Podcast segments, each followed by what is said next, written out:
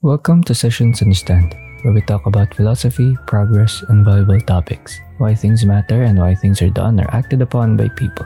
Topic, subjects, and quotations will come and be influenced by books, other podcasts, and news. Are you happy? Well, happiness in itself is relative. I may be happy with this, but to others, they may not be happy with what I like. And that is fine. It's like how people like their coffee. Some like it brewed, iced, or even decaffeinated. Being in a state of happiness is a hard thing to do, since to be happy needs a lot of effort in finding out what makes you happy.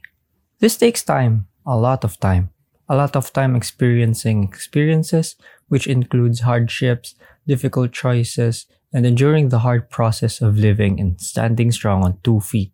But in those hardships, there will always be accomplishments. Accomplishments may be small scaled or huge scaled, they are still accomplishments, and we should cherish those accomplishments. Cherishing them creates a sense of pride, pride that no one should take away from you. Most people shy away from their accomplishments because they are constantly bombarded with huge scaled accomplishments that are posted in social media, in which they would feel inferior and think that their accomplishments are not relevant or it doesn't fit the meaning of the word.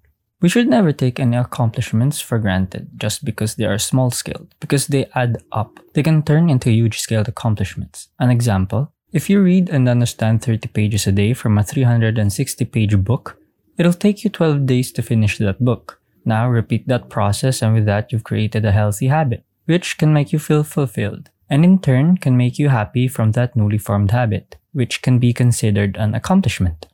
So, can someone be happy with accomplishments? Yes and no, because as I said, happiness is relative.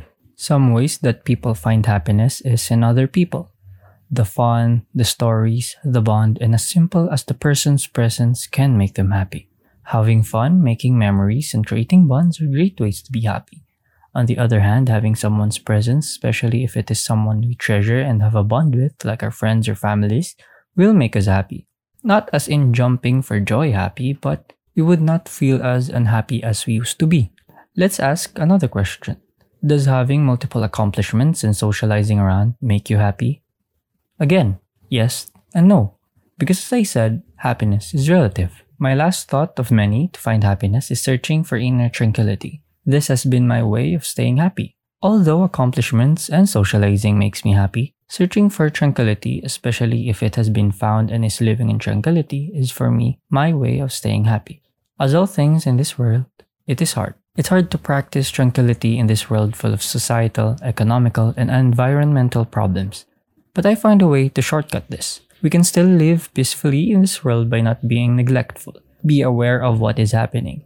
Know what the state of the country is by checking the news, but do not let it faze you on achieving inner peace. Simple things such as walking, sitting down, and looking at a nice view, or even lying down and staring into space can provide peacefulness, which in turn can make you feel happier. Do not feel that you're in a rush to find happiness. There are times that you may feel neutral, not sad, angry, or happy, just the meh feeling. And all those are valid normal feelings. You may not feel happy today, yesterday, and tomorrow, but never worry, because just like time, happiness is relative. This has been Sessions Understand. I hope you stay tuned for upcoming topics. This podcast will evolve and have more valuable and insightful topics. Thank you.